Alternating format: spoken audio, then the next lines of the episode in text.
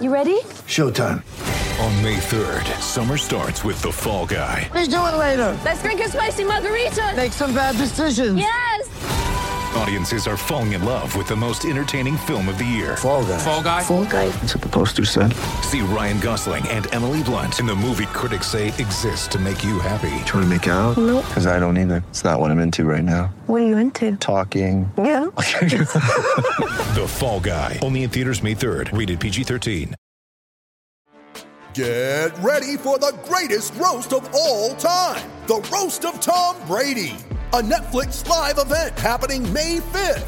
Hosted by Kevin Hart, the seven time world champion gets his cleats held to the fire by famous friends and frenemies on an unforgettable night where everything is fair game. Tune in on May 5th at 5 p.m. Pacific time for the Roast of Tom Brady, live only on Netflix.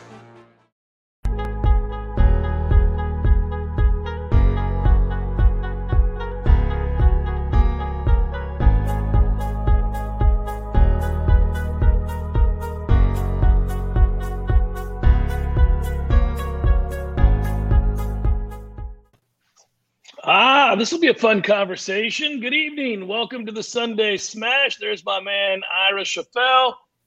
I'm Jeff. We're watching football. Which game do you have on, Ira? You see Jameis today? I did five touchdowns, huh? Five and Jameis ain't, he ain't having it. Um, yeah, good for him. So I got that on. I got the Dolphins on in the background as well, but nobody wants to talk about that. I'm sure they're going to want to talk about something that is uh, inexplicable. And uh, we've had a day just about to digest here what happened late, late last night, Ira. I think I'm just going to start with, and, and we'll make this as conversational because I think we need it. It's therapy. It's a little cathartic uh, for all of us, but uh, just time to, to kind of vet a little bit here. Um, first of all, I would tell the folks on the stream here like and subscribe. We're going to be here every Sunday at seven o'clock. Hopefully, these Sundays won't be um, morbid. It won't be a time for us to be uh, rehashing another piss poor performance and devastating loss and horrific coaching effort. Uh, hopefully, it won't be that way. Hopefully, we'll be talking about a big win and a win and on to the next, or other things like the NFL or whatever it might be. But tonight, it can't be that, right? Can't be. We can't have nice things. We can't enjoy things for very long, Ira. That's why. Uh, that's why instead of the red stripe, I'm, I'm punishing myself, Jeff. I'm breaking out. The, uh, Whoa, buddy! Look the, at you. I can't go. I can't. I'm not. I'm not worthy of the good stuff. I'm gonna. No, some- well, they're they're not worthy of the good stuff. We may all need the good stuff for hours on end.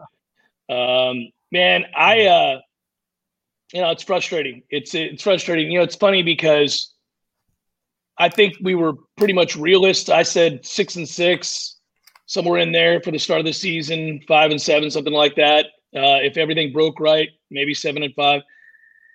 This loss certainly hampers your ability to accomplish anything close to that, but it doesn't, oddly enough, leave me bereft of hope, as I like to say. I actually think this is an interesting time. It's it's not fun.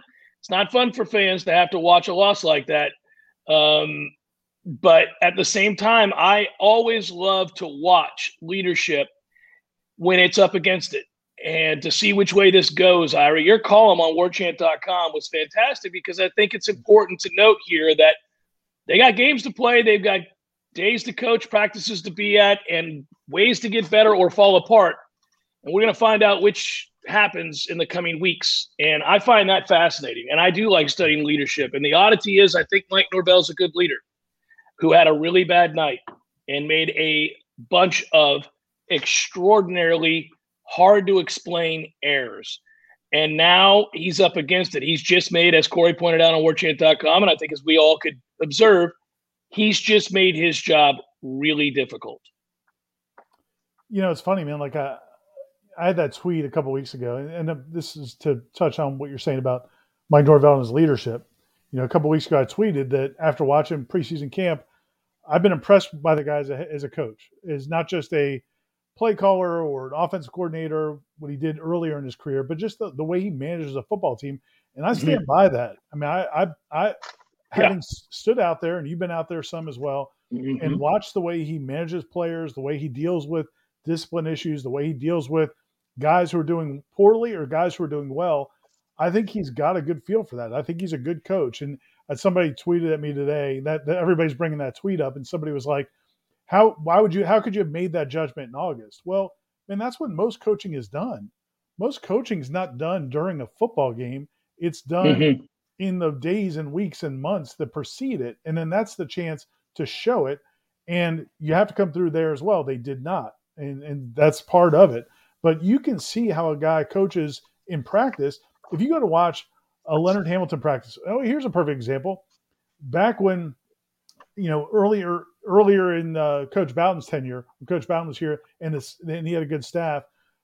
Coaches from the other sports would come watch. Coaches from other schools would come watch their practices, not the games, to come watch the practices. Mhm. When Mhm. Dennis Gates was on the basketball staff, he would come over and watch Rick Trickett coach. He liked watching Rick. So I mean, that's when coaching actually happens, and I think he's a good coach. I think he's done a good job. They blew it yesterday. A hundred. I mean, you can't say it enough ways to describe Yeah. how they blew it yesterday. But that doesn't mean what happened last Saturday, last Sunday doesn't matter, and it doesn't necessarily mean what's going to happen this Saturday going forward. So I'm with you, man. I just think it's going to be. This is when it gets real. I mean, he. This is. I mean, he's got to. He's got to get better. But you know, this is. You know, this is the test. I mean, this is how the where they go from here is the test. Think about if you go back and watch the press conference afterwards. Of course, he owns it. What else is he going to do? I mean, can't possibly say anything other than I'm responsible for not having the team ready to play. And you know, you answer the questions. People, you know, people always want coaches to obviously admit to their mistakes, fall on the sword, and do those things. And I think for the most part, he did. But what I saw more than anything else was a guy that was really hurting because he know he knows he screwed those kids. He did not put them in a position to succeed. He did not get them ready to play football. When Andrea Adelson asked him the question, or I guess it was an observation where she said, Florida State's never lost to an FCS school before. And then she went on to say, How do you, what, what did you say? And, and how do you re- respond to this? He closed his eyes for a second because I think the weight of that statement hit him that he just presided over the worst loss, arguably, in program history. And to know that he helped author that in some way, I think it hurt his soul um, because his response wasn't to the latter half of the question, which was, What did you say and how do you respond? His first response was, I'm sorry. I just want to say I'm sorry to the fans, to the university, to the players. I mean, he, for him to do that, he knows the kind of the kinds of mistakes that were absolutely inexcusable that were made in succession that led to that possibly occurring the way that it did his mind must have been swimming. It it, was weird.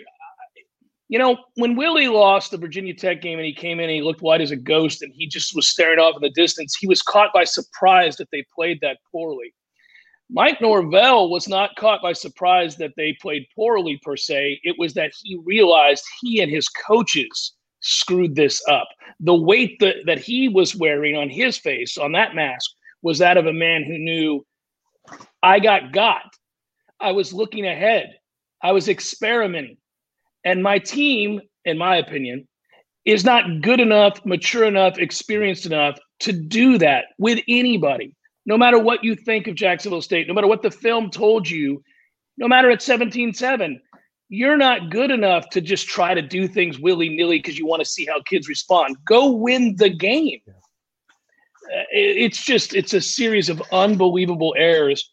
You have no choice but to try to build from it. Maybe he becomes a better coach because of it. The problem he has, Ira, fans want instantaneous response. They want things to be better now.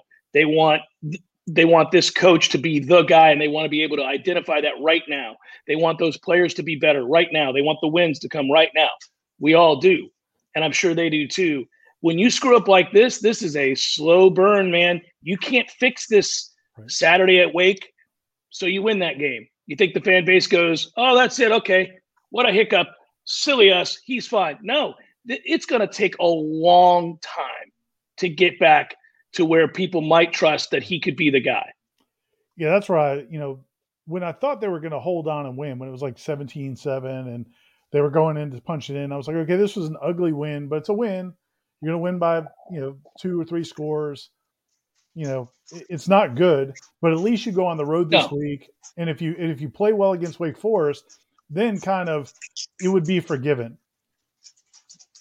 But when you lose that game, I mean, it's just uh, it's a disaster, and so and that's why one of the things I wrote about my column is I, I don't think he can even think about or worry about or concern himself with the fans right now because they're not coming back unless I mean it was it, there were I felt like there was a group of fans who believed in Mike Norvell before the season and then there was a probably a is equally big or bigger group that was not invested did not believe hoped for the best thought that would be great if he turned it around but we're not really confident but the Notre Dame game kind of brought them back in. And you so now you got them all back on and excited. And then six days later, you kind of pull the, the carpet out from underneath them after everything they've been through these last few years.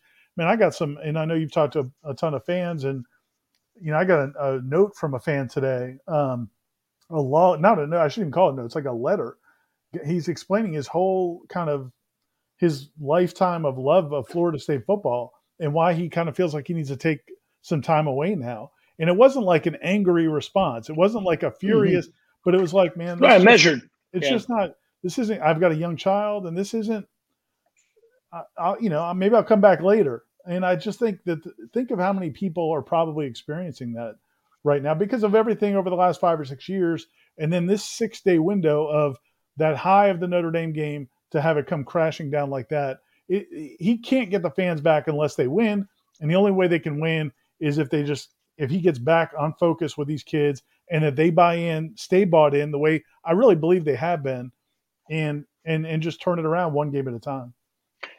You know what? What you're right. He can't worry about the fans. It would be really a, a huge mistake. I mean, he has to know without question that they're enraged. He has to know that that uh, he, he has failed them. Um, but he can't worry about that. He has to really make sure that those players uh, believe in him still and, and believe in his messaging. And, um, you know, you got to wonder, Ira, I mean, when you're trying to create culture and flip culture and, and get people to believe, and then this happens, you really do wonder the message you sent with all that Mickey Mouse nonsense at the beginning of the game. Uh, and you've talked about this before. You and I have had this discussion a lot over the years about what you can and can't do in preparation for the next game. If on the docket for this game is an easier team to defeat you you have to know your team well enough to know what they can handle. Can they be business you know business like and go out there and, and get up early and take care of business so that you can play your younger players or so that you can experiment later on it was a miscalculation they're not anywhere close to being ready to do that first of all they're not good enough i mean they're not real good at wide receiver they're not real good on the offensive line I think they're pretty average at best at quarterback. Um, you know, we, we were trying to watch a defense transform into something that is respectable. And, and, and for a, in a weird way, and nobody wants to hear this, they actually played okay last night defensively for much of this game. And then it's absurd that you're in. How, how are you in cover two? I, I don't, how, how are you in two man under? I don't, there's nobody on earth that would have made that call. I, I, don't know if that was a if somebody signaled in the wrong call and they didn't have a timeout because they stupidly screwed up the series before on offense and they wasted their last timeout just trying to get somebody to jump off sides. Because if you're the head coach, you're responsible for everything. So no matter if your defensive coordinator or somebody else signaled in the wrong defense, you got to call timeout or have one available or override it in the moment. Something has to happen where that can't you know what you're asking your safeties to do at that point? You are begging the other. They, brother, they ran a play, Ira. That's not a hail mary. They ran a play. They a ran play- a goddamn play. a play they had run previously, Just the, the play yeah, before. they- it had a guy wide open. Yeah, man, there's so many questions about that whole sequence, and and you're right. I, that's where I mean, yes, ultimately, I mean, yes, directly it's on Adam Fuller and whoever is in the box that's watching what's happening on the plays. You know, the play Mhm. before where the same receiver beat Jarvis Brownlee with the same inside release. Like the fact that you called the same play again, and and nobody's hey, by the way, we couldn't cover that last time, but we're going to call the same thing again. Well, And why then- wouldn't you? and, and, and if you don't have a timeout, I mean, I'm hundred percent. It was egregious that you didn't have a timeout in that situation. But if you didn't have a timeout, you could do anything in that moment. I mean, like you said, Mike Norvell's on the headsets. He could yell out to he could he could yell, "Hell no, we're not running that." You know, Yeah. we're running this. Or, I mean, at that point, man, like you could have a defensive lineman just jump off sides to just get it, give him five yards. Yes. Just Yeah. now that'll give you time to th- do something, but you couldn't just run a base defense against that. I mean, it just it's unbelievable. And then on top of that, you know, the awareness of the players on the field. I mean, you got guys not running full speed down there. You've got other guys being in position, but not. I, it was almost like they thought it was almost like in a basketball game where they thought if he didn't cross the goal line by zero, it wasn't going to count or something. It was just everything about it was bizarre, man. And then again, that all goes back to preparation and coaching. And so this isn't a, a bash the player situation. It's 100% on the coaching staff. Yeah, and I see people say, uh, ask questions. Matthew, it doesn't matter if it was Rob or one high safety. You, how are you not in cover four at the very least in quarters and keeping everything in front of you? It, it doesn't. At the very least, it doesn't matter. That's just absurd what they what they ran. I don't. Yeah, man, that's problematic, and it's it's and here's the deal because we we had this discussion before the season began Right. We both like Adam Fuller. And I'm sure he'll say he'll take responsibility. He- He'll say that it's his fault or whatever, you know. I mean, I don't think he's going to try to duck it. But we're having the same conversation, Ira, in this situation that we had after last week's game about the third and 17 inexplicable blitz. Right? Against Yeah. Notre Dame, Yeah, the third and 100%. 17 play. And and then, you know, he owns it there. Well, nobody wants to hear that shit. I mean, uh, uh, uh, do better, do better, and that's what's hard. That you know, and again, Well, and and and the fact that it's on top of last year, and you know all of the excuses, and again they're valid excuses. All of the reasons why Florida State was bad last year, especially on defense, I, we've gone through them ad nauseum. They they they carried some weight. I mean, you, there's some validity to it, but not if you then come back out in the first game, give up 41 points, have a just a terrible play call in a crucial situation that could have turned the game, and then one week later have this happen. And, and to your point about the defense, I agree, man. I you know we have to we write a story, we get a game story written to be able to publish as soon as the game's over every week because you know we want to have it up there so people if they come to War Chant right after the game, they'll see the score and the headline and they'll know what happened. And and so we write a story during the game. mhm. And this the story that I had written before the last drive, really the last two drives, was about how it was the defense in the running game, while all the attention was on the quarterbacks, and McKenzie Mil- Milton getting his first start, and all the emotions around that. Really, this was a game where the defense and the running game kind of took care of business because it had. Uh, J- Jashaun Corbin had a really nice game again. Treshaun Ward. be good if you. It'd be good if he was out there when we when you need him out there, man. That's that- unbelievable. the last, yeah, I think in the fourth quarter, in the fourth quarter, I think Lawrence Toafili had six carries. Treshaun and Jashaun each had one, I believe. It's uh, unbelievable. and and and I, you know, even if that was the plan going in, and I, and I, because I could, I, I do think that they they kind of have a plan for how they want to use those guys, and I could see the idea behind kind of battering people with Jashaun, then you know Treshaun's got his his skills, and then you got Toafili maybe being as kind of a, a home run threat against a tired defense later in the game, but you weren't in those situations. You were in situations where you needed guys to get tough yards, and Toafili did not play well at all two weeks in a row. So I mean that that that ratio has to change. I mean you got and that was the other thing on really on both sides of the ball. I would say like one over overarching theme. I'm curious your thought about it, but like it felt to me like they didn't have a feel for who to be in the game on either side of the ball in a lot of situations. I mean the defense substitutes like it's like watching a, a relay race. I mean there's Mhm. there's four or five guys going in every other play, and I don't know. You know, I know Travis Jay had took some lumps last week, but I, I think he's probably better than Meiko Dotson. But Meiko Dotson seemed like he was out there a lot and having a tough time. Um, changing the like, and again, we don't know. Maybe there's some injury stuff, but like Travis Jay, then it goes to Keyshawn Helton at punt returns, then it goes back to Travis Jay. Um, you've got uh, you know defensive line constantly moving guys in and out, linebackers constantly moving guys in and out. It's almost like they don't have a feel for who can do what. And you're two games in now, you kind of need to figure that out. Well, see, I think they were trying to figure that out. I think they were trying to figure out a lot of things by experimenting game, because they didn't take game. Jacksonville State very seriously. And frankly, they should have been able to get away with that. You should be good enough to execute those plays in those situations that you can get away with that and you can put guys in conflict and try to figure out how they'll respond to that. Like you learned really quickly, unfortunately, that Toafili does it does not right now at this early stage of his career have a real understanding or awareness of situational football. Right. Uh, you, you you don't need to bounce that, man. You've got to get that yard. That's all you have to get. And if anything else happens, great. But that has to happen. And so I don't think he has a good feel for it. I think you know there are a lot of problems with personnel, and they're trying to find guys. But man, this team isn't mature enough or good enough, and they haven't accomplished enough to do that in a game without making sure you first go out and win the game. And and I think he got caught and it spiraled really quick. They panicked and you know now he'll you know listen Eh, there's nobody that feels worse about it than that staff, but nobody cares about that. I mean, at the end of the day, you're paid a lot of money and you have to do better. And so I do wonder what his, I mean, I can't imagine he slept last night. I can't imagine those were easy conversations. He has to have a tough one with himself he has, you know, I compared Ira to a fighter who who knows his opponent and he gets in the ring with him. And early on, he, he confirms what the film told him. I'm faster, I'm bigger, I'm stronger.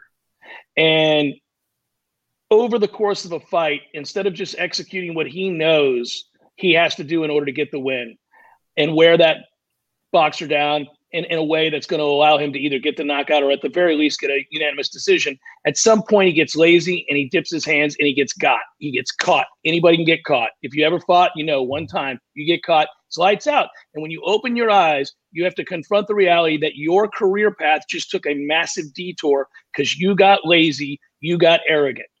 And I feel like that's kind of what happened last night at mm-hmm. 17 7. Now, they weren't playing well at all, and I suspect that they might not. Remember, we texted earlier this week, and when I gave you my score prediction, you were like, boo, because I said, I don't know, 34 13, something like that. Like, I thought they'd look ugly. I thought they'd look tired. I thought they would look kind of run down, maybe even looking ahead, kind of a human nature type thing.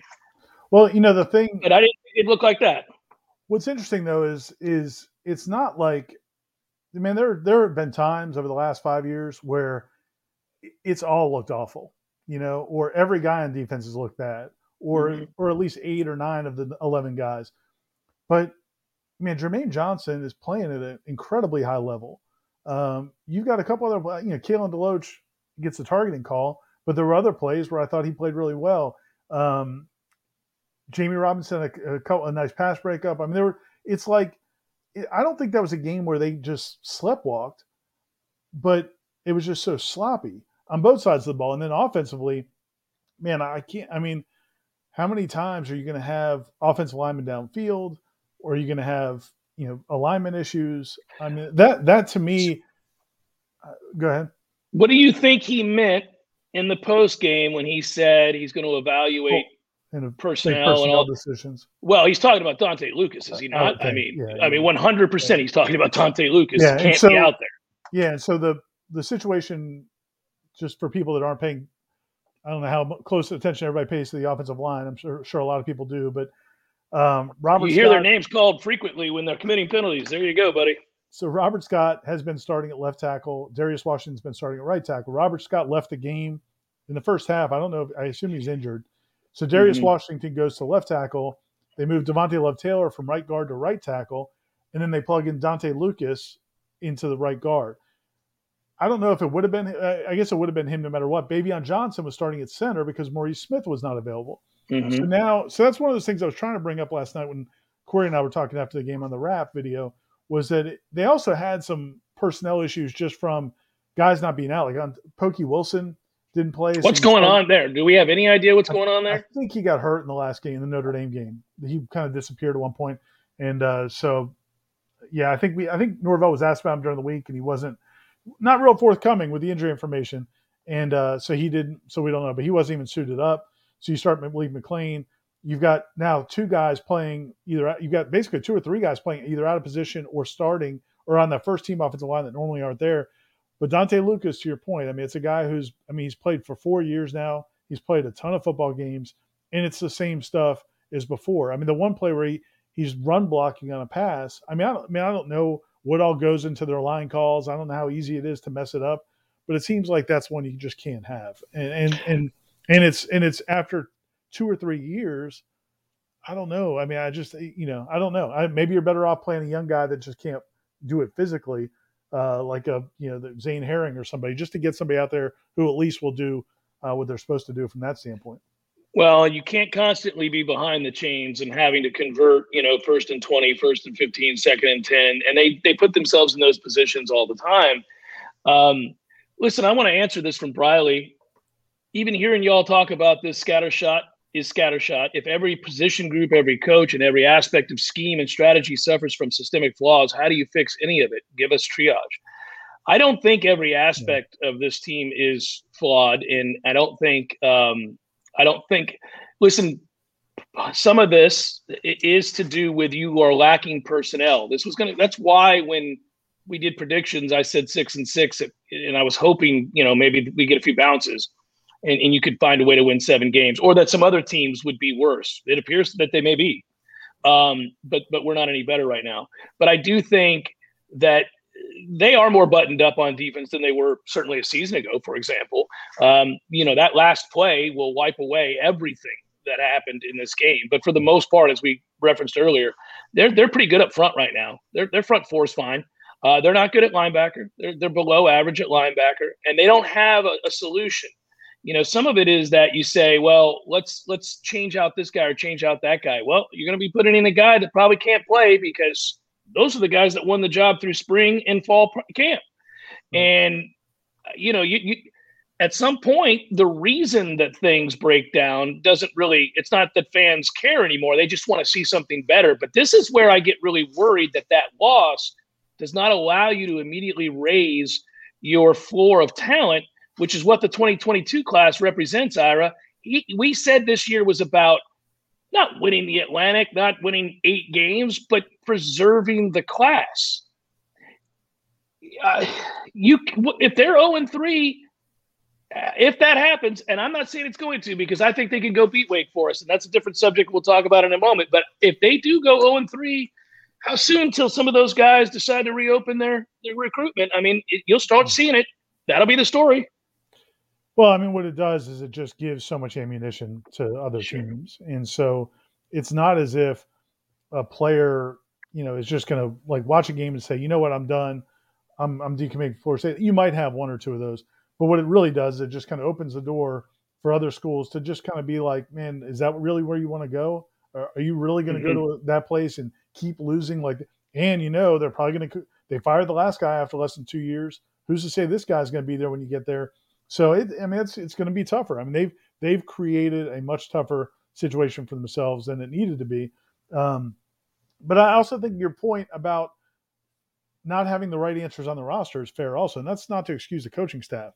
No, but, but at quarterback, you know, I, I don't know. I don't know if I don't know if they have a great answer at quarterback. I mean, I know everybody wanted McKenzie after those last two series against Notre Dame, but you know, we talked about it on headlines, and I think we talked about it in your show as well.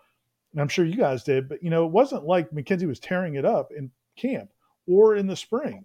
I mean, he had a few, he had a few nice days here and there, um, and uh, he wasn't the reason they lost last night. But it's not like it's not like they have a, a from what we've seen a difference maker, a quarterback. But what I would like to see is use what you've got to the best of their abilities. And Correct. I didn't, I didn't think that was on display last night. And, you know, Jordan comes in, he throws two two two deeper passes, and then McKenzie's in, and and you you know you got him. You know, I mean, I think McKenzie. I think they can each be used to their strengths. I just didn't think that that happened last night, and I don't think, you know, I know now people are calling for Chuba. It's just who you know. there's got to be somebody else. That's whatever. I we haven't seen anything from practice that makes us think that Chuba Purdy or Tate Rodemaker is going to fix this team's problems. At least not right now. No, his name's AJ Duffy. You you have to hope. Well, I mean, I, I think his upside is considerable, and I do think that that's again, you got to get these kids in here. This you got to survive this year and find a way to get some things turned around here, where that where you raise the bar, or you raise the floor, excuse me, of talent, and give yourself a fighting chance. Um, they, they they do have to. I mean, this I don't ever want to sound like I'm excusing away the coaches here. That he took full responsibility, said as much. It was the first thing he said in the post game press conference. That's all you can do at that point. Um, you know, he he he talked about you can't sustain drives offensively if you're constantly shooting yourself in the foot with penalties and drops. Well, he's right. You can't. People don't want to hear that. That's true, though. You you can't. I mean, if if you catch that ball early and get up, we always talk about this with teams that are huge underdogs. The only way upsets like this ever occur is usually it's either a series of crazy mistakes, like three or four turnovers early, or a special teams touchdown, and all of a sudden they're in the game and they believe. But either way, it's that or you're screwing around with your personnel making mistakes and allowing somebody to hang around, hang around, hang around. And at some point, even a team that got blitzed the week before begins to think they could win the game. And now you're dealing with a different animal. Now you're dealing with guys over there who really do think we can win this game. And your effort that you have to give from that point forward is exponentially greater than it would have been had you just executed earlier in the game when you had the opportunities. You have a touchdown. It's a walk-in touchdown. Can't drop that. And I understand it's not it's one play, but it really is emblematic of the kinds of plays they just don't ever make. They well, rarely make. And you just see the lack of confidence or conviction in any sense, sense of like a bread and butter type play. Because again, the, the fourth and three, fourth and two, fourth and three fade to Malik McClain. I mean, again, we've been out there practice. It's not like they hit that at a high percentage of practice. I mean, so that's a terrible play call. Uh, so in in in, and I don't bitch about play calling usually. Yeah. Well, in the whole idea again in that in that series, and then also you know once they got inside the ten, and then also you know earlier, I just think there were times to use Jordan Travis, but at that point he was like not even a factor anymore, which was just kind of bizarre. So yeah, I mean, and I to the point I guess Briley made earlier, or somebody made earlier about how scattershot we are. It makes it seem like there's so many. Uh, it, it wasn't somebody else that how, it makes it seem like there's problems across the board. Well, that's how you lose to a Jacksonville State is in a game. All those things have to go wrong. I mean, think of all the things that had to go wrong for Florida State to lose that football game with six seconds left. Is poorly is they played, but but you can think of all those things. If you just fix one of them, you would have been so much better off. But a lot of those things weren't. I, you know, I, I didn't a lot of those things I don't think were on display in the opener, and they may not be on display against Wake Forest. I mean, if you had to guess right now, I'm not. I know you're not going to put money on it, but do you think they're going to look more like the first game against Wake Forest or more like the second game? I, I know that there will be plenty of blowback and pushback for this. I like their chances to go win the game. I think they're going to play well. I, I'm not saying there isn't a chance that they go up there and they're broken, and we see it and it confirms it, and we go, "Holy hell!" Well, that, yeah, this, that'd be a problem. That would be a huge problem, and it's a different kind of conversation if we see that Ira, and it is a distinct possibility after that nightmare on Saturday night. But I don't believe, since you asked me, I don't believe that's what's going to happen. I think they're going to go play well. I think that because of the things that you've talked about and I've talked about with what they did when we saw them through a full spring and through this fall camp. I actually think that one game, which is a humiliating, it is a humiliating game and result. But I do not think that's going to define Mike Norvell's time here. It'll be something we always remember. It'll be something we always reference and talk about. But I don't think it's going to be the thing that defines his time here as the moment that he could not recover the moment that he lost the team forever and the fans to boot, and that he was just a dead man walking, serving out a sentence. I don't believe that's true. I do think that they'll rally back from this. Uh, and I'm not saying that because I want them to, as a no, I'm not saying that because it, it would be nice to see a team that goes out and performs well and to cover a team like that. I'm saying that because I do believe he's a good coach. He certainly wasn't last night, they didn't do a good job of preparing this team. They made mistake after mistake after mistake. But I'm not going to say that that game is the game that decides from this point forward whether or not Mike, Mike Norvell makes it. Now, I, I do think there are some guys in the staff that may end up getting told to have a good day at the end of this year. We'll see. The other thing, you know, and, and, and I agree with you. I actually think they'll, they'll play better this week as well. I, I also think this is where, again, to my comments about Mike Norvell as a coach – were based more on the relationship side, the um, how to handle players, how to manage personalities, all those types of things. I think he's done a really good job with that. I think he'll I think he'll push the right buttons this week and they'll respond. I was thinking when I wrote that column that people can read up at warchant.com, the the the kind of the um, the thing I saw, the situation I observed after the Wake Forest game in 2011, and I'll stop talking about that game this week. But when Florida State went up to Wake Forest in 2011 and they lost, and Jimbo started Clint Trickett and it went terribly, Yeah, and, yeah. and they ended up losing that game. After the game, Wake Forest, you they have kind of like a weird interview setup. But I actually went down outside the locker room. They do the press conference. They would do Jimbo's press conference would up be, be up uh, on the third floor of their field house in the end zone. Mhm. But to get players, you actually had to go out. They wouldn't bring the players up there, so you had to get the players down in the parking lot next to the buses. Corey was up for Jimbo in the press. We one of us had to be in one, one to be the other. So Corey was up in the in the um, press conference. I was down in the parking lot, and man, I watched Bjorn Werner, um, Everett Dawkins, and a couple of the other older guys on defense, like counseling pissed off teammates in the in the parking lot. Like there were dudes on that defense that were furious. That was that was a good defense. They had a good football team, and the offense just puked on themselves, turned it over five times, had all these penalties, and the defense was furious. And I thought that was a third straight loss, just lost to Wake Forest, and I thought, man, this is going to be tough for Jimbo. To, the, the players, some of the players were so mad, but what was cool was Bjorn Werner and, and Ever Dawkins, some of those other guys that were older, kind of calmed it and, and, and, and got those kids to get on the right page. Well, that's what has to happen here. But that's hard to know if it can, you know, because the guys that we think are the best leaders on this team, the Jermaine Johnsons, McKenzie, Yeah, transfers. They're transfers. they're all transfers. transfers, and it, it may they may be able to do it, but Yeah. that's a little bit of a wild card. That it's know, very different. much a wild card. It's why I wasn't really willing to put all my chips into the middle of the table and tell you that they're going to win. But I, I, if you, if I had to make a bet, I would make a bet that Florida State goes and plays well against Wake Forest uh, this week. I, I really think they'll play with a level of desperation and anger.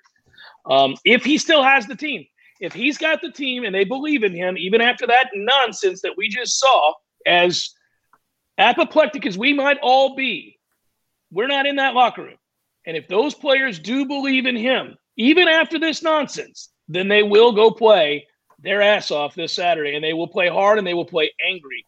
In a weird way, you know, sometimes you see a team and you go, oh my God, that team, they've quit on that coach. They've got no chance. They won't win a game this year. We've all watched teams quit on coaches and you can you can predict week to week that that thing's going to be ugly just as it was the week before just as it was the week before i don't think that's what this is i think if i were a wake fan sure i i think it's an imminently winnable game just based on the personnel i see from florida state the fact that they're 0-2 and they haven't been good in five years but at the same time i would be thinking damn it i'd really prefer they would have won that game because i think we're probably about to get the angriest effort that we could possibly get from florida state You think? Do you think Norvell changes anything up in terms of play calling responsibilities, in terms of operations, in terms of anything based on not just that game, but just kind of the way things have gone, or do you, or do you think it's just a matter of you could see him thinking, you, Ira? That press conference, man, he wanted to be anywhere else but there, of course, but he was soul searching. Like in between questions, you could hear it with the sighs, that that far away stare, the times that he closed his eyes and he was thinking back through all of the mistakes when he was asked questions about it. You could tell he was replaying it in his head. Um, you know, a lot of good coaches have really bad moments. You know, Jimbo had a lot of them. Uh, there have been any number of great coaches throughout the history of football, of course. And if you go survey their record book and you look at everything they've accomplished, you could probably find uh, more than a handful of games that they would sit down and talk to you about and say, "Oh my God, did I absolutely screw this up in every way imaginable?" And then it, it's kind of fun to talk to them when it happens because they, it, over time, they can look back on it and tell you what they did wrong and what it led to, and the decisions that changed the way that they coach from that point forward. A good example, and nobody wants to hear this, is that you know the clown at Clemson is this close to being fired mm-hmm. before he saves his job and goes on to become the Dabo Swinney we know now. And it was because, as he has stated numerous times, that he decided, well, that's it. If the ship is sinking, I'm going to do it my way. I'm not doing it the way everybody else has told me to do this. I'm not doing it because I'm not going to save people's feelings. I'm not, you know, that's it. From here on out, if I'm going to crash, I'm going to crash my way. Well, if if that needs to be done, and we're not in that locker room, I don't know how he feels about his coaching staff or how he's divvied up per se uh, certain responsibilities that are now failing him on game day. He knows that. He's evaluating his staff all the time. He's evaluating himself all the time. But if he feels that way, yeah, now would be the time. Now would be the time, buddy, because you just threw away whatever wiggle room you had. Now, again, we have to talk about this in two ways. When I say you threw away goodwill and whatever wiggle room you had, that's primarily with the fans, and you don't get the benefit of the doubt. You may have lost some players, and that's important. But they're not firing Mike Norvell. I mean, Mike Norvell could go one in whatever this year. They're not firing Mike Norvell. And it's probably not a wise idea to do so because you can't just keep starting over. But they may fire, he may have to fire some guys. He may have to change up what he's doing. And to your point, I'm sure he's evaluating all of that right now. How Yeah. could you not be? Yeah, and that's what, and the, you know, and then it becomes of like, what can you do in season versus what can you do after the season? And look, I mean, Bobby Bowden, there were times where he took play calling away from an offensive coordinator. It did it himself. There were times he changed guys on the staff who was doing it. There were times. There's been times where, uh, you know, defensive coordinators, you've, you've, they've coaches have changed who calls the plays with guys on the staff. And they've got, you know, a couple guys on the staff that John Papuchis has been defensive coordinator. I'm not suggesting they do that, but um, you also have, you know, Randy Shannon's an analyst who can't be coaching out there, but I think he can be in conversations. He can certainly be a big part of game planning. Um, I, you know, I, I'm just curious about it because I don't know if, if the feeling, if, if I'm Mike Norvell, I don't know if I feel like, okay, this was, we blew this, you know, we made some major decisions that backfired on us we were this program's not where we needed to be to, to, to coach the way we did in this game. Or if you say you know what? That's on top of the third and 17 call last week. Mhm, that's on top of that's not to put all on the defense. There are offensive issues as well but but but you know that's what i'm curious about. But he's coached with these guys for years. And kenny dillingham is his protege. He's basically kenny dillingham knows everything he knows about offensive football mostly from what he's learned from mike norvell. And then on the defensive side Fuller worked with Norvell for a couple years in Memphis. So, so I don't know. I, uh, I just when something like this happens, you feel like you need to to to really examine everything, but at the same time, you don't want to overreact. I guess, and it's just So this is the question John asks, and this is what we started the show with today. And I don't know the answer to this. We'll see if it happens. He thinks, does John, that Norvell lost the locker room preaching every rep matters while he loses a game trying to turn it into a live scrimmage.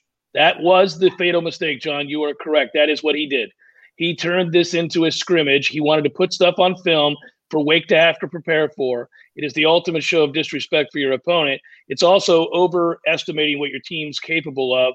Um, you got to go win the game before you start doing all that. He goes on to say players have no reason to trust him after that fatal conceit. It was conceit. It is a mistake. But I do think that they have bought in to a lot more than the mistakes that you saw last night or the decisions that he made last night. They bought into a much bigger picture that he has preached to them for day after day after day. Now, they can be angry at him. They can be looking at him with a jaundiced eye moving forward. It may very well be a situation where they're on shaky ground for a little while, where those players are two fingers to my eyes, two fingers back to you. That's probably true because they just lost a game they know they should have never lost. And they're going to look at the coaches. They're going to look at themselves, hopefully, too, but they're going to look at the coaches and wonder are we being put in the best position to succeed week in and week out? It's a normal thing to wonder when you lose a game to Jacksonville State. But it doesn't mean that they walked off that field last night for certain and said, that's it, that's all, done with these guys. I don't know if that's the case. I, I, I I'm not in that locker room. We're Yeah, I not mean- in there day to day. We don't know. Yeah, exactly. And I think that more often than not, it's not the case. Usually, especially after one game like that. But, but again, you know, I think you you go back to you know, and a lot of times we re- I reference Jimbo's time because he was the head coach here for, you know, seven years, six, you know, seven eight years, um, pretty soon before this, and so it's fresh on the mind. But you know, before the 2013 season, there were a lot of complaints from players about certain things. There were players who felt like he abandoned the run too too quickly and would get too pass happy. There were players who complained that different players got preferential treatment. But just like just like family has squabbles, just like friends have, there are things that you know Corey and I argue about, you and I argue about. There are things that that you don't see eye to eye on, but that doesn't mean you just give up and say, I'm not going to play anymore. First of all, there's pride. There's pride in your team, your school, and each other. Um, so even if they don't like everything, something really drastic has to happen to totally erase trust. But what you, but but there's a difference between checking out and not being fully vested to where you believe 100% everything that they tell you to do is going to work. And I think, you know, when something like this happens, it drops. I don't think it necessarily means they've checked out. I just think it's it's not where it needs to be, and they're going to have to earn that trust back. Well, and to, I guess what to what we were talking about earlier in the show, I, I, I mean, listen, I, I don't feel bad for him. He did it to himself, but now this is a arduous process, Ira, to getting it back to where it was prior to last night. It's it's the, it's going to take more than going up and winning a game against Wake Forest or even playing well. It's going to take a long time, man. That stuff sits with you. You know, it's like uh, we, we we all have friends, people that we're really close to and have been friends with over a long period of time. Could be twenty years, thirty years, and there may have been moments in those relationships with people where they did something that you know you took great offense to, that uh, that really bothered you, that fundamentally shook you uh, and you had to reevaluate that friendship. And only over time did you realize they just made a terrible mistake or that you made a terrible mistake, whatever it was. But it didn't ruin what was possible moving forward, but it did make you reevaluate. It did make you second guess. And anything that happened after that for the foreseeable future, for the next year, for the next two years, whatever, you're like, hmm, is that real or is this like that last time? You're mm-hmm. always going to be wondering. And so this he undid a lot of good, man. He undid last night that staff undid a lot of positive things that had happened. And now I I'm just curious uh, how long it takes. Uh, your column is spot on, Ira. I'm not saying that just to say that because we work together on War Chant. It's just going to take a long time. And that's what sucks about last night, in addition to actually losing the damn game to an FCS team.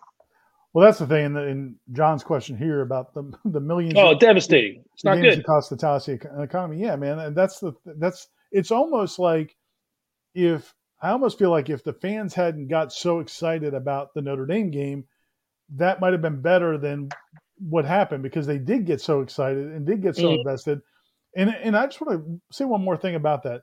Like, don't don't dismiss how you felt about that game I mean, the, the reason people were excited about the Notre Dame game was was accurate.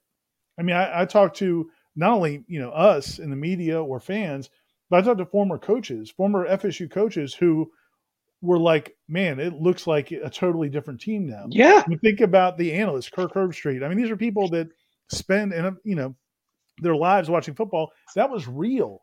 That happened.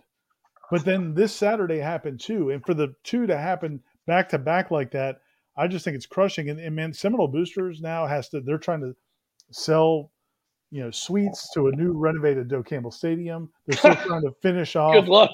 They're still yeah. trying to finish off this football facility. Um, I mean, there's, you know, I mean, it's just, it's, it's a, this was disastrous, man. So the look, the look you saw on Mike Norvell's face, I don't think it was, and I agree with what you said earlier. I don't think it was the same look as what we saw from Willie after Virginia Tech game. I thought I think it was more of a recognition of holy crap, we just f this up more than what just happened, which is what I thought the look on Willie's face was. Was I don't think he realized that that could have happened. I think Norvell mm-hmm. realized in the moment exactly all the different ways they screwed up the magnitude and the variety of ways, the the impact on the amount of people, whether it's within his own locker room or the university or the fan base or the community. Yes, I think he knew it in that moment. He you could see it. I was curious how it was going to look, and watching him, um, you know, uh, you saw a guy who was sick to his stomach because he knows it's on him. You know that that's that's the hard part. Uh, I do think he's a guy with a lot of resolve. Uh, I, I think he's a guy that, you know, given that he has always been no matter where he's been if he's if he's been in control he's been very open with the press about coming out to document everything. Well you don't do that if you don't believe in yourself. Right. you don't do that if you don't believe in the process and in, in the way that you coach football. You don't you would never do that. And so i think he i doubt he's lacking confidence. I think he knows exactly what he did. I think he knows how resoundingly poor that looks and how difficult it's going to be to uh, reinstill the trust, uh, whether it be with players or fans or whatever. Um, and I think, yeah, I think it was probably a, pretty overwhelming moment. I mean, I, I don't know. That's um, I, that's that's a long night, man. I, I, I said it earlier. I doubt he slept real well. I think Jeff. Uh, I mean, Jeff there rep- uh, represents a lot of uh, FSU fans. I mean, even after the last five years, and, and just some of those games, you knew they weren't going to win. Some of those games, you know, and you were just kind of going through the motions at that point. The way the team was playing, especially during you know Willie's two years, and even at the end of Jimbo, uh, and then last year with the COVID year. But then, uh, you know, last last night, man, it it uh it hit people in a different kind of way. Um, again, I think because of what happened the week before. Yeah, it's staggering. Um, Jen writes mostly offense's fault, but Fuller gave it away at the end. Yeah, I mean that's kind of what we summarized there. It's an inexplicable call there late. I don't know what. I still don't know how it happened. I, I have to believe there was a breakdown in the communication process. I I can't. There's no way. No, but so Ira, we do this a lot when you see these kinds of mistakes that coaches make, and you juxtapose that to the conversations you've had with them in the moments that you know you know, I think any one of the people who who saw how colossally stupid that was would also be very impressed if they sat down and talked to that person, talked to the in, in this case Fuller or anybody else with their football knowledge. So it it lets you it reminds you that even guys like that can get caught up in a moment. Something can happen, something can break down, whether it's their own mind or something in the communications process that leads to something like that. Now, it can't happen you know? And i said that last night it can't happen. That that the way that happened cannot happen. And i really am curious. I, I don't know if we'll ever get a 100% honest answer because he's going to protect his coaches but i would like to know how that happened. Well how I mean, were they how were they in that defense? Yeah and i mean on top of that and somebody you know i went back and watched jacksonville state's coaches press conference. By the way I know no FSU fans would want to hear this, but him, the quarterback, and the receiver all talked in a video that they put out. Like, I mean, if you could separate yourself from the FSU fan for a second, I mean, imagine the moment they had. I mean, it, it yeah. just hearing them talk about it from a competitor standpoint.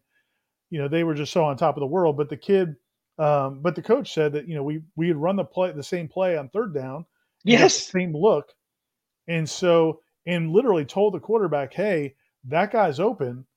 Throw it to him next time we run it. It reminded me of the PK Sam play against Florida, where yeah. they ran the same play two plays in a row, and PK Sam got behind Gus Scott both times and caught the touchdown. Where they run the same play again, that again to me is where okay, you've got coaches up in the box, you've got a defense coordinator. That's what I mean. I mean, how, how did that did, happen? How did yeah? How did uh, it just doesn't make any sense? So that's to be a great question to ask uh, tomorrow at the press conferences. Uh, I'm curious to see how those go. Like you said, those guys have been great to deal with. Uh, I think fans like them. I think fans like listening to them, what they have to say. Um, but this is a tricky. This is going to be interesting to see how they handle it because on the one hand, you can be forthcoming to a point, but people aren't going to want to hear of my bad.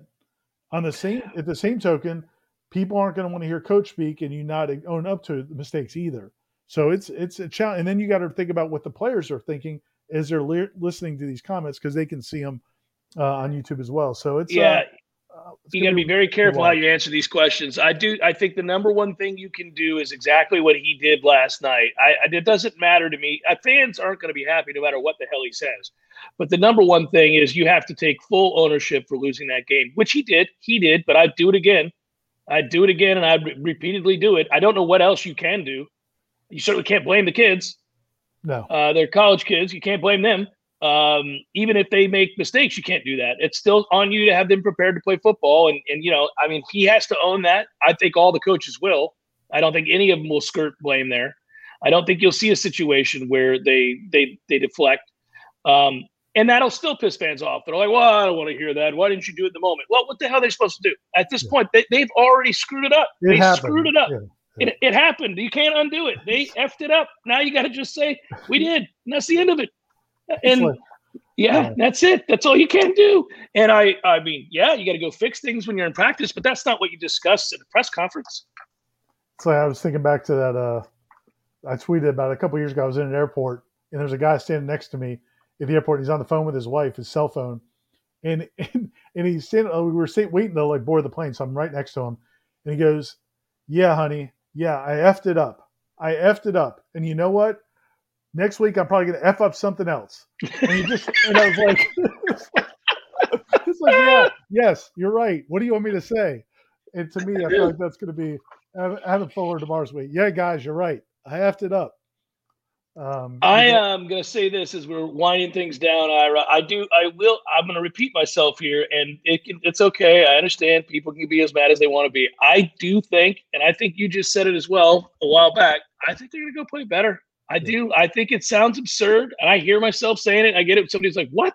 I got you. I got you." I, but I think they're going to go play well against Wake, and I think it was a massive, massive misstep and one that they have to be obviously raked over the coals for. And they are. They are. Any, anywhere you turn today in Tallahassee, if you're around people who care about Florida State, they're just killing this coaching staff who deserves to be absolutely ripped. And I think they'd tell you that too. I think they'd say, yep, yep, no. And that's that angers people because they're like, well, man, don't agree with me. You're supposed to argue with me. You're supposed to fight with me. You're supposed to push back. But I don't think they would. I think they'd go, yep, that was nuts. That was, I can't believe we did that. Yeah. what, do you, what, do you, do Yeah. Um, studio question How similar do you think this is compared to Jimbo at Wake in 2011? Can they still recover like Jimbo did 10 years ago? Um, well, I well, we, touched, I, you know, we yeah. touched on earlier the part that what really helped Jimbo out is I did think that they had some really good leaders on that class, guys that he had recruited. You know, Jimbo had a big advantage, obviously, the fact he was an offensive coordinator and basically was a recruiting coordinator, even though he didn't have that title for Coach Bowden's last three or four years. So he was recruiting players on both sides of the ball. You know, as well as anybody, he was recruiting defensive players. Oh yeah, as vigorously or more than he was offensive players because he knew that's where they had to start. So, you know, the Bjorn Werners and those guys were were guys he had brought in to be part of the program and kind of turn things around. So when he became head coach, they were there. They were there for him. Whereas this staff is kind of relying on, um, you know, some guys who are, you know, a lot of transfers and, and things like that. But man, you know, I, again, I do think from what we've seen, Jermaine Johnson and some of these other guys, I think that they can they can fill that role. Um, but you know, this is it's these these next couple weeks, I think, are going to tell us a lot. And to that point about Jimbo, after that loss at Wake, man, they they beat Duke 41 to 16. They beat Maryland 41 to 16.